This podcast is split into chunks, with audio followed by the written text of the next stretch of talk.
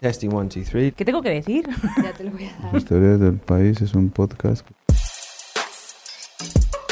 Las historias del país. Historias del país. Las historias del país Es es, un, un podcast, podcast. que se graba dentro de la redacción del periódico. Which is recorded inside the newsroom. Dentro de la redacción del periódico. Podéis escucharlo en nuestra web Pueden escuchar este episodio o alguno de los anteriores en la web del país. elpaís.com. elpaís.com elpaís.com o suscribirte al canal en tu aplicación de podcast favorita. Apple Podcast o en Podcast de Google. or you can subscribe to the channel on your favorite O suscribirte al canal en tu aplicación de podcast favorita.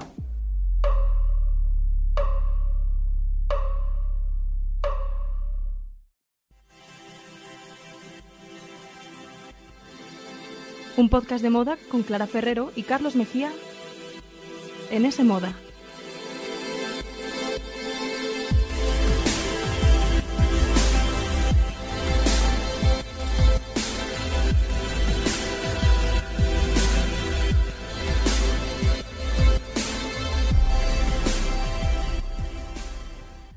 Hola, ¿qué tal? Bienvenidos a un nuevo programa de un podcast de moda. El podcast que escuchas mientras haces cosas importantes o no, tú sabrás, aquí te queremos igual. Nos podéis escuchar en iVoox, en iTunes, en la web de Semoda y también en las historias de El País. Y debéis seguirnos en Instagram, arroba un podcast de moda.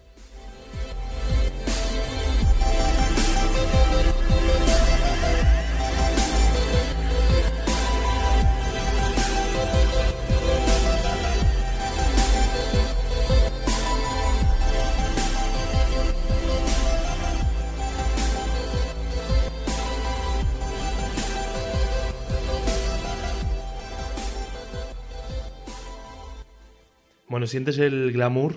Lo siento, lo La siento noche todavía. llena de estrellas, esos vestidos, esos premios, agradecimientos. Ya se han celebrado, ya han pasado los Goya este año en Sevilla, esa 33 ediciones, esa 33 edición. Eso es, con más sorpresas de las esperadas. Campeones alzado con el premio a la mejor película batiendo en el último momento a la que parecía la gran triunfadora durante toda la noche, El Reino. Fíjate que a mí me gustó mucho el reino, pero me alegro que se lo haya llevado campeones. Ha Sí, sido un momento muy emotivo Mm. y yo me quedo con eso, así que me ha gustado, me ha gustado Pero de la gala. antes de analizar eh, lo que dio de sí la gala presentada por Silvia Abril y por Andreu Buenafuente, vamos a empezar por la alfombra roja. Pues vamos a empezar por la alfombra roja, porque además este año ha sido larguísima, no en el tiempo, sino en longitud. 75 metros de alfombra por la que han ido Sí.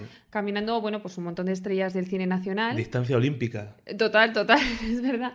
Este año yo me quedo con tendencia así global del negro. El, El negro, negro. En, el- en la alfombra roja. el gran sí. protagonista. Sí, parecían casi los globos de oro aquellos del año pasado, en los que todas se vistieron de negro pues para luchar contra ese acoso sexual de Harvey Sí, Weinstein, el etcétera. movimiento Time's Up. Eso Me es, Too. y Me Too. Aquí no parece que haya habido ninguna reivindicación, yo creo que ha sido una cosa más casual, o por lo menos nadie ha dicho nada. Pero bueno, sí, mucho negro. Y uno de los favoritos, yo creo que incluso mi favorita, ha sido Belén Cuesta, de Oscar de la Renta, muy elegante, con un escotazo, con una abertura en la pierna, una silueta que también llevaba Aura Garrido, de Roberto Cavalli. Y Hay que decir que en Instagram, perdona que te corte, Sí, sí. ha sido uno de los looks más votados por Sí. vosotros, por los seguidores, así que muchas gracias a los que habéis compartido la noche con, con nosotros en, en Instagram, arroba un podcast de moda. O sea, que estamos de acuerdo, ¿no? Con Sí. ellos, de que es una de las mejor vestidas. Pues sí, estaba muy elegante. También otros estilismos en negro, pues por ejemplo, Blanca Romero, con una abertura en la pierna muy a Angelina Jolie. María León, que iba bastante original, con un mono con cinturón y una especie de capa. Manuela Bellés, María Pedraza, Y, y muchísimas. Juana Costa, que es una de mis Ah, sí, favoritas. también. Siempre la señalo, que pero también fue muy elegante y gustó mucho en redes, Sí, que eligió esta vez un Dolce Gabbana. Sí, ella siempre es muy elegante. Y otra que también fue de negro, confirmando esa tendencia y que fue una de las más esperadas, fue Rosalía. Bueno, la- una de las grandes estrellas Sin de la alfombra roja. Yo creo que su actuación fue maravillosa también. Después se cambió, en la actuación apareció de rojo. Sí. Pero en la alfombra roja la vimos posar pues con un kimono eh, del diseñador español Juan Vidal, que nos gusta mucho. De hecho, fue de la última colección que presentó en la Semana de la Moda de Madrid, que yo creo que fue nuestra favorita de esta edición. Y era pues eso, un kimono elaborado un tejido técnico y después bordado con mucho trabajo, que fíjate en las fotos de agencia y demás no se veía lo bonito que era en realidad. pero en persona y, y viendo también las imágenes en televisión de Rosalía, la verdad es que yo creo que era una maravilla y muy moderno, yo creo que se adapta muy bien ¿no? a la personalidad de Rosalía. También se han visto muchos Teresa Helbig, la catalana es otra Sí. de las favoritas de nuestras celebrities. Sí, de las nuestras y de las internacionales, porque también últimamente Taylor Swift, Zendaya o Saoirse Ronan han llevado sus diseños. Mm, y aquí, sí, aquí es verdad que se ve mucho siempre las alfombras rojas. Este año, pues no sé si ha vestido a cuatro o cinco eh, asistentes. Yo me quedo con el de Macarena Gómez, sobre todo porque ha llevado un diseño que es de la colección Otoño-Invierno 2018-2019 de Teresa Helbig, pero lo ha rehecho para ella. Y es un vestido que ya llevó el año pasado la actriz Marta Nieto. A los Goya también. A los Goya también. es mira. muy curioso esto, porque en este caso, ya te digo, se ha customizado, se ha rehecho para Macarena Gómez, se le ha puesto una capucha, que ella decía que ella es muy de capuchas y demás. Y bueno, la verdad es que el vestido cambia bastante con ese accesorio, pero sí que es el mismo diseño, así que bueno, es curioso, ¿no? En redes sociales, que antes decías que había gustado mucho Belén Cuesta, Sí. también ha gustado muchísimo Nieves Álvarez, que iba con un Elizabeth alta costura. Sí, modelo y presentadora del programa Flash Moda en televisión española. Eso es, que además es que el estilista Víctor Blanco, a cargo de su look, nos dio aquí en un podcast de moda la es, exclusiva. en el anterior programa, en la previa, si quieren escucharlo. Pues sí, podéis hacerlo y allí nos contaba pues, que, que iba a llevar este diseño que ya te digo que... También con la mucho. percha que tiene, no hay duda Claro. de que con ese porte, pues es que siempre es de las más elegantes, le queda todo fenomenal. Sí, no hay error posible. Y para ti, ¿cuáles fueron no las peor vestidas, sino, bueno, un poco las decepciones? Nos dejaron un poco con ganas de más. Pues mira, para mí Penélope Cruz, que estaba nominada por Todos lo saben, ha sido bastante decepción porque ha llevado un Chanel, firma de la que es imagen, pero yo lo veía un Chanel un poco ya como pasado, ¿no? De hecho, en Instagram decíamos, eh, ¿qué es, ¿de qué año es este Chanel, no? ¿De 2019 o de 1999? Porque estaba ya un poquito desfasado. Entonces, ella, por supuesto, es guapísima, estaba muy guapa maquillada, tiene una presencia espectacular, pero yo creo que quizá otra elección le hubiese favorecido un poquito más. Y también tengo que decir que me decepcionó un poco Amaya, que yo soy bastante fanática de Amaya ella. Romero. Amaya Romero de OT, ganadora eso de es. Sí. Me gusta mucho cómo canta, me gusta mucho su naturalidad y suele acertar. Por ejemplo, cuando va de Paloma Gul, que es como su marca estrella, Mm. va muy moderna, muy, muy guay, la verdad, pero esta vez se ha puesto un Paco Rabanne que yo creo que no terminaba de convencer, Vaya. aunque luego se cambió, ¿eh? También, para, para la actuación. Sí, luego se Mm. puso un vestido de tul que está muy de moda el tul, ha arrasado en todas las pasarelas internacionales y yo creo que tenía como más gracia y estaba bastante guapa en la actuación. Y bueno, tengo que comentar también, tenemos que comentar que una vez más Amaya ha pasado de depilarse, Mira, muy bien, es una señal de identidad, ya lo ha hecho varias veces. total, y ni siquiera para los Goya públicas, ha cambiado su, su manera de pensar respecto a esto, Pues es una ella, reivindicación. Fenomenal. Pues iba con su eh, vello en las axilas y en las piernas y lo mostró en la forma roja, en las fotos se ve perfectamente, así que bueno, eso también... Bien por Amaya. Bien por Amaya, nos gustaba mucho Amaya. Más cosas. Eh, actrices que se salieron un poco del típico vestido. Pues no hubo muchas.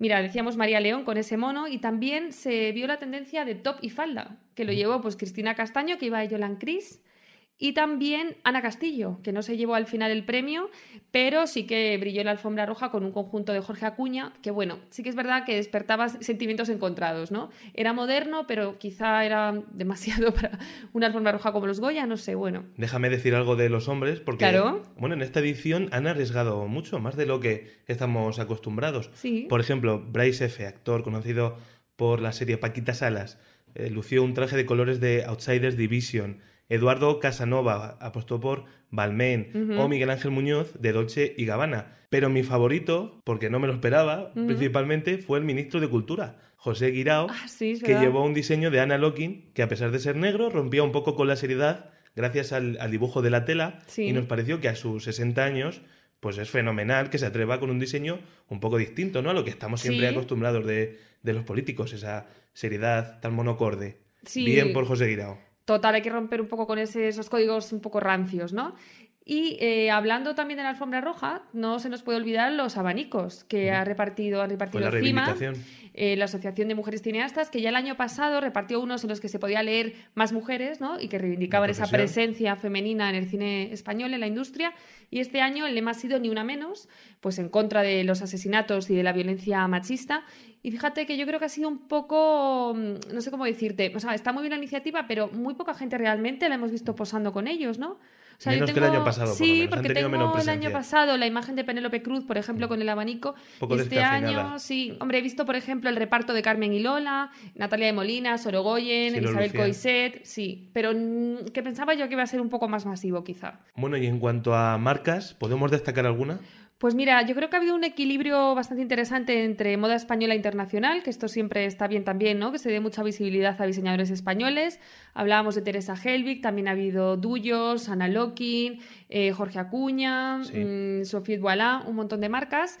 Y en cuanto a internacionales, yo creo que hay que destacar la vuelta o el intento de vuelta a las alfombras rojas de Marquesa. Bueno, Marquesa, que hay que aclarar que es la firma liderada por Georgina Chapman, la exmujer de Harvey Weinstein, y que Eso es. cuando se descubrió todo el historial de abusos sexuales perpetrados por el productor, desapareció de, de las temporadas de premios, de las alfombras rojas. Claro. Por lo menos el, el año pasado. Vamos a ver qué pasa este, ¿no? Sí, nadie la quería llevar, esa firma, ¿no? Porque estaba ya como señalada. Bueno, sí que es verdad que desde hace unos meses algunas actrices como Scarlett Johansson o Priyanka Chopra Mm. pues han querido defender a Georgina diciendo que no tiene por qué pagar, ¿no? Por lo que ha hecho su exmarido. Y ahora parece que regresa también en España. La hemos visto en Los Goya de la mano de Silvia Bascal y de Paz Vega, que han llevado dos vestidos así muy aparatosos con tul y demás, que es como muy señal también de la marca. Y veremos qué pasa porque va a desfilar también en la Semana de la Moda Nupcial de Barcelona. Eh, esta firma ya desapareció cuando todo este escándalo de los desfiles de Nueva York y ahora, bueno, parece que está buscando en España ahí como su hueco. Pues Vamos veremos ver. si lo encuentra. Y antes de analizar a profundidad la gala, ¿algún detalle de belleza que quieras comentar? Pues mira, me quedo con uno que colgamos también en nuestras redes sociales, en arroba un podcast de moda, y es el eyeliner en mitad del párpado. ¿Mm? Es decir, en vez de hacer el típico trazo negro a ras de pestaña, pues es una tendencia ahora que los maquilladores llaman floating eyeliner y que va como justo en mitad del ojo, mitad del párpado. Y bueno, es un tipo de maquillaje que llevó hace poco Lucy Boyton, que es esta actriz que interpretaba a la pareja de, de Freddie Mercury en Bohemian Rhapsody. Sí. Y ahora- muy de moda. Ahora en los Goya lo ha llevado Carolina Yuste, que ha ganado además a Mejor Actriz de Reparto por Carmen y Lola y que llevaba un look bastante guay, también así con una trenza como muy a lo rey en Star Wars y tal. Y lo completó pues con este tipo de maquillaje que yo creo, auguro, que va a seguir petándolo bastante en las alfombras rojas y que nos recuerda mucho a Twiggy, a esa modelo de los años 60 que bueno, que tenía siempre ese tipo de look y a Sharon Tate también lo llevaba. Así que me ha gustado ese detalle de belleza. Pues ya que has desvelado el premio a Carolina Juste, ¿qué te parece si completamos el resto de ganadores? Perdona si me he adelantado, ¿eh? pero venga, ya vamos.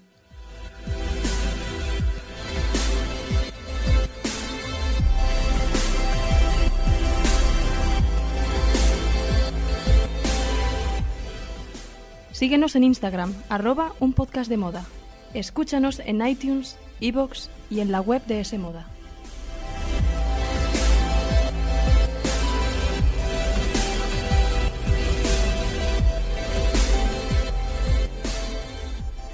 El gran fenómeno taquillero, el gran fenómeno de público del año, la historia emotivísima sobre un equipo de baloncesto formado por jugadores con discapacidad intelectual, también ha sido reconocida como lo mejor del año por la Academia. ¿Qué? ¿Qué? A ver. ¡Campeones! Tres Goyas, entre ellos el más deseado, el de mejor película, es el palmarés con el que acabó la noche Campeones, que copa hoy, lógicamente, todos los titulares sobre la gala. Y además acabó muy bien porque ese reparto de mujeres al borde de un ataque de nervios, en concreto Rosy de Palma, Loles León y Julieta Serrano, bueno, y también el director Pedro Almodóvar, por supuesto, subieron al escenario para entregar ese Goya a Mejor Película 30 años después de que eh, esta estrenara. película se estrenara. Así que fue un momentazo cuando Loles León además dijo... Te lo dije, te lo dije, no sé qué, A ¿no? Que, que, que ganaba Desveló- campeones. desveló un poco- no sabemos cómo le sentaría a Pedro Almodóvar. Es que se adelantó un poco. Pero bueno, bien. si es que esta mujer no se puede no se contener. pero nos transmitió un poco esa emoción. Así que fue bonito. Con el premio de mejor película del año, Campeones convirtió la noche en una noche muy compartida. Sí. Precisamente eh, ese es el leitmotiv de Campeones, compartir, ya que hasta eso de la una de la mañana, El Reino, ese thriller sobre la corrupción política en nuestro país, parecía pues mm, disparada para ser la gran triunfadora de la noche, porque ya llevaba siete Goyas, entre ellos mejor director Rodrigo Sorogoyen y mejor actor Antonio de la Torre.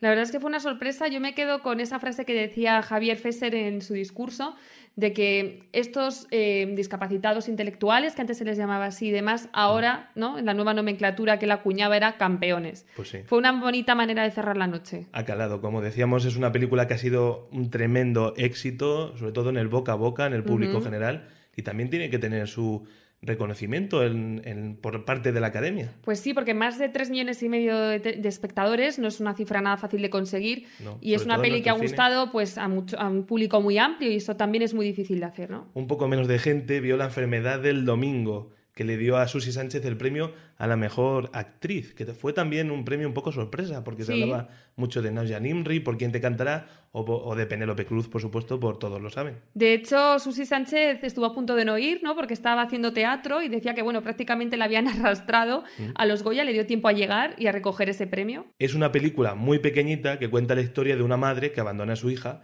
y 35 años después se vuelven a reunir. Yo te tengo que decir que todavía no la he visto, ahora que mira que Susi Sánchez ha llevado el Goya, tengo la excusa perfecta, ¿no? Que, Bueno. yo- que es uno de los objetivos. de- Ese es el gran de- objetivo de los eso es. Goya, que la gente se anime a ver películas. Yo creo que, por ejemplo, tanto El Reino como Carmen y Lola, como La enfermedad del, del domingo, se van a aprovechar de, de ese tirón, porque, claro, campeones la ha visto casi todo el mundo. sí, y si alguien faltaba, yo creo que se va a Sí. apuntar ahora. Bueno, si te parece, vamos a seguir analizando un poco cómo Vale. fue la noche, ¿no? Anécdotas y cosas que, que tengamos que repasar. Pues mira, el primer gesto que me gustó en la noche llegó cuando todavía no había empezado ni la ceremonia. ¿Pero en la alfombra roja o cómo? En la alfombra roja sí, Vale. que fue la decisión de Televisión Española que yo agradezco de trasladar el telediario al escenario de la gala, para no romper del todo esa atmósfera de, de gran noche, ¿no? Bueno, eso lo decías tú precisamente en Sí. nuestro programa anterior, ¿no? Que se cortaba un poco el rollo de la alfombra roja y de la gala, pues cuando hacían la conexión para el telediario. Así Sí, que Esa hora de 9 a 10. No, no me han hecho caso a que empiece un poco antes la gala.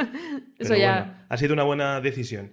La gala, como digo, comenzó con un sketch que, bueno, trataba con una persecución muy hollywoodiense Sí. en la gran noche del cine español. Bueno, una persecución por las calles de Sevilla a Silvia Abril y Andreu Buenafuente, los presentadores, y que, bueno, hacía bromas sobre las nefastas consecuencias de presentar la gala de los Goya. Y había cameos de actores y de expresentadores como Joaquín Reyes y Ernesto Sevilla. Bueno, yo creo que no estuvo mal para empezar. ¿no? Tenía un punto distinto, nos salíamos un poco del escenario Sí. de- de la- del auditorio de Sevilla, ¿no? Mm. Y haber hecho esto me, a mí me gustó. Tanto Silvia Abril como Andreu Buenafuente, yo creo que estuvieron correctos en el monólogo que, que siguió para, para abrir la gala, con el clásico estilo este de repaso a las películas más nominadas, Sí. mezclado con chistes sobre la gente del cine. Por ejemplo, hubo chistes sobre Antonio de la Torre y todos los papeles que hace. Eh, Leticia Dolera, por supuesto, y su feminismo, Sí. pero también hubo alguna referencia política a Pedro Sánchez, a Podemos, a Mariano Rajoy también. Yo creo que la pareja de presentadores hizo un buen trabajo en general, han salido ilesos en una posición tan escrutada y yo creo que eso Sí. ya solo eso tiene muchísimo mérito. Hombre, se desnudaron casi en el escenario. Yo creo que, que sí, tiene mérito. Tiene mérito salir ahí delante de tanta gente y de tantos espectadores y quedarse, pues ella ahí como con su faja de spandex, estas que llevan las actrices para entrar en los vestidos, y Andreu, pues en calzoncillos literalmente. O sea que, bueno, no sé, mm, esto, esta broma no sé si tiene mm, punto positivo o negativo, pero desde luego hay que hacerlo. También me quedo con detalles de la realización que intentó cosas distintas e interesantes. Por ejemplo, un plano general del patio de butacas en blanco y negro y que resaltaba a los nominados en color cuando había que dar algún Sí. premio. O también añadir imágenes de la película durante los discursos de los ganadores para quien prefiera mirar a otro lado mientras escucha los saludos. Oye, se agradece Hombre, otro sí. estímulo visual. Se hace un poquito más ameno, la verdad. Como ya adelantaba yo hace unos minutos, Carolina Yuste se hizo con el galardón a Mejor Actriz de Reparto por Carmen y Lola. Pues sí, Esto- fue la primera premiada, eh, entregado el, el galardón por el equipo de campeones, que por cierto, ellos empezaron y terminaron la gala. Pues es verdad, Ahí mira, no, lo había detalle. pensado, pero es verdad. El inicio yo creo que fue dinámico y sobre todo lo bordó Rosalía haciendo una versión del Me quedo contigo de los chunguitos, que si Sí. alguien me dice hace unos meses que íbamos a estar viendo una versión de los chunguitos en los Goya, no me hubiera creído nunca. Pues Pero no. claro, Rosalía logra eso y más. Estuvo acompañada de una coral y para mí fue algo sorprendente, con un toque también andaluz, que la noche lo pedía. Claro. Muy apropiado y muy bonito, muy elegante. No sé tú qué opinas. Pues a mí me gustó mucho también. Yo ¿Mm? pensaba, fíjate, que iba a hacer algo más cañero, más Rosalía con su tratra y su malamente y sus miles de bailarinas alrededor. Bueno, el teatral lo hicieron los presentadores. Es también. verdad. Es verdad. Pero hubo, hubo espacio. No, pues yo pensaba que lo iba a hacer ella, pero aún así me gustó mucho lo que hizo, su actuación. Me pareció muy elegante y como tú dices, pues oye, yo si me dicen que me iba a gustar una actuación de los chunguitos en los Goya, pues no me lo hubiera creído. Hubiese salido corriendo, ¿no? Porque... Sí, pero hasta estuvo muy bien. Hablando de Rosalía, también me gustaría destacar que con respecto a otros años he visto un cambio y a mí me parece muy inteligente pues invitar a la gala a gente como la cantante que estamos comentando, Sí. C. Tangana también se dejó ver por la Fórmula Roja, Mm. Amaya que también estuvo de OT, como hemos comentado, o James Rhodes, el pianista conocido por su libro instrumental, que es un libro estupendo, muy recomendado por si alguien todavía no lo ha leído, y que se encargó de amenizar el In Memoriam. Yo creo que con la presencia de este tipo de, de celebrities de nuevo cuño, hacen atractiva la ceremonia para un mayor número de público, sobre todo, como digo, para el público más joven. Pues sí, eso es algo que en Estados Unidos lo hacen muy bien, ¿no? Que allí siempre aprecian un montón de cantantes, aunque no tengan a lo Sí. mejor que ver con vinculación con ninguna película. Y yo creo que aquí tenemos que también que copiar eso. A mí también me apetecía ver ese tipo de también estuvo, Dulceida, por demás. ejemplo. Bueno, está bien, por lo menos Bueno. le dan presencia en redes sociales. Sí, no es cuestión tampoco de llenarlo de todo de Sí. modelos, como hacen, por ejemplo, en Venecia, ¿no? Que es que ya no se Eso ven ni es. las Y en actrices, y en Cannes. ¿verdad? Pero bueno, sí, un punto y un equilibrio y con rostros nuevos y demás, a mí me parece que está muy bien. Otros dos, bueno, gigantes del nuevo humor, son Berto Romero y David Broncano, que estuvieron graciosos, yo creo, en un gag que casi se hace un pelín largo, pero que, bueno, entregaron el premio a los mejores efectos especiales y aparecieron colgados de un arnés. A estos dos seguro que les vemos presentar la gala en un futuro cercano. Y mira, podrían hacerlo Hombre, a dúo, pues también sí. son muy graciosos. Son un buen dúo, en la Resistencia además hacen cosas ya juntos y yo creo que a la gente, ahora que además David Broncano tiene este tirón tan grande, pues podría estar bien para el año que viene. Oye, ahí lo dejamos. Hubo algunos sketches que salieron un poco peor, como esa reunión musical de Tuna Bueno, con sí. batucada y baile contemporáneo para dar el premio al mejor corto de ficción, pero que acabó con un gran chiste de Maxim Huerta, el ex ministro de Cultura, y que al entregarlo dijo, no se preocupen, que yo soy muy breve, y fue una de las mejores líneas de, de toda la noche. Eso estuvo muy bien, pero es verdad que la tuna no caló. No. Lo que sí que estuvo, la actuación que estuvo Qué bastante raro mejor. decir en 2019 la tuna no caló, ¿verdad? Pues sí, yo es que no, ¿Qué me lo- estamos no estaba dando crédito. Yo decía, ¿qué está pasando aquí? O sea, al principio no sabía muy bien cómo se iba a resolver eso. Y tampoco estaba muy claro cómo se iba a solucionar esa actuación de Amaya, en la que luego también aparecieron Rosalén y Judith Nederman, y en la que Manu Guis empezó a tocar el piano y se suponía que ella Sí. tenía que salir a cantar, pero nunca terminaba de salir. Y al final, bueno, pues acabó en el escenario diciendo, oye, que no he escuchado la claqueta y no me he enterado de que tenía que Tan aparecer. natural como siempre. Pues sí, yo creo que es de agradecer, ¿no? Sí. Ya lo decíamos antes, que tiene una naturalidad que hoy en día no abunda. Oye, tuvo que ser ella la más joven, la más ine- inexperta en salir al paso y decir, oye, se empieza otra vez. Es que luego Ningún tiene, problema, tiene muchas bien. tablas, porque al final, pues mira, lo, lo solucionó muy bien. La actuación no estuvo mal, yo creo, ¿no? no Sí, me gustó más Rosalía, es verdad, pero bueno, eh, yo creo que, que fue también, hay que tenerla en cuenta. ¿no? También a reseñar la imitación por parte de Raúl Pérez de Fernando Fernán Gómez, haciendo un monólogo actualizado, bueno, y también con referencias al papel de, del gran actor, del añorado actor, en la película La lengua de las mariposas. Y en el apartado de discursos, que siempre es algo que da mucho juego y que se comenta en redes sociales y demás, ¿qué tal? ¿Cómo ha ido Pues la han dado mucho Carlos? juego. ¿Sí? ¿Te ha He- He gustado? escogido yo do- dos por mi parte. Vale. El primero de Llorac, mejor Mm. actriz revelación por Quién te cantará, que ya en Los Feroz dejó un gran discurso Sí. sobre Frozen, unos premios con la reina de Frozen Sí, como sí. presentadora o algo así, y que ahora decidió imitar a Frances McDormand el año pasado en los Oscar e hizo levantarse a todas las mujeres presentes para reivindicar más papeles y más producciones pensadas por y para ella. A Le, di- mí- le dijo a Penélope, bueno, aquí no hay Meryl Streep, tú eres mi Meryl Streep, Sí. empieza levantándote tú que ya se, te seguirán todas, ¿no? A mí me gustó, al final deja Mm. una foto muy bonita, ¿no? De todas las actrices nominadas y demás eh, en pie. Y bueno, aunque fuera una idea de Frances, como decías, ella tiene también una mm, efusividad al hablar y demás que contagia. muy natural. Gritó un poco Sí. en el escenario, pero contagió ese espíritu un poco guerrero y Mira, que feminista. tu primer Goya. Por eso, no, hombre. Es que- para gritar. Por supuesto, por supuesto. Bueno, habría que verme a mí, que yo tiendo a gritar también. Pero, pero la verdad es que contagió ese entusiasmo y yo creo que estuvo muy Y bien. otro momentazo del que se va a hablar mucho en los próximos días es el de Jesús Vidal, mejor actor revelación por Campeones, merecidísimo y que literalmente se lo agradeció a todo el mundo, a todo el mundo. Muy emocionante, acordándose de todos los compañeros, hasta los de FX se acordó. Sí, sí, sí. Lo tenía memorizado increíble. increíble de toda su familia, de todo lo que, bueno, por lo que había pasado durante este tiempo desde que decidió dedicarse a la actuación y pidió tener en cuenta tres palabras que suscribimos. Inclusión, diversidad y visibilidad. Bueno. Sin duda... El discurso. El, el discurso de la noche. Sí. En los tres Goyas de campeones van a, van a hacer mucho para que esas palabras se tengan en cuenta. Fue a muy mí emocionante. me emocionó. Yo Mm. tengo que reconocer que lloré, lloré y al mismo tiempo también me reía, porque eso que decías tú, que fue tan largo que ya era hasta... Sí, era como una tenía especie un de sketch. punto, Sí, tenía Sí. un punto de sketch, pero bueno, maravilloso Jesús Vidal. Y yo, antes de terminar, me quedo también con una frase de Arancha Echevarría, la directora de Carmen y Lola, que también Mm, se mejor llevó... directora Noel. Eso es.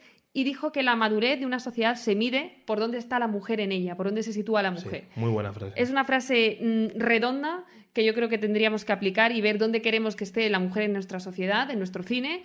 Y una vez que esté colocada, ¿no? Podemos medirnos como Pues con como tal. como ella y con películas como Carmen y Lola seguro que empieza a tener el- la posición que se merece. Pues yo creo que con esto más o menos está toda la gala repasada. Yo creo que Mm. pocas cosas se nos habrán olvidado. Seguro que a Jesús Vidal se le han olvidado menos que a nosotros.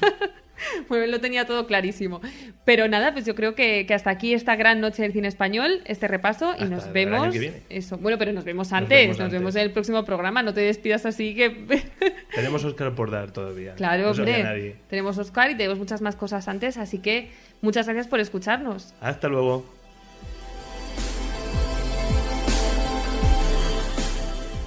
S Moda, tu revista de tendencias, el tercer sábado de cada mes, gratis, con el país.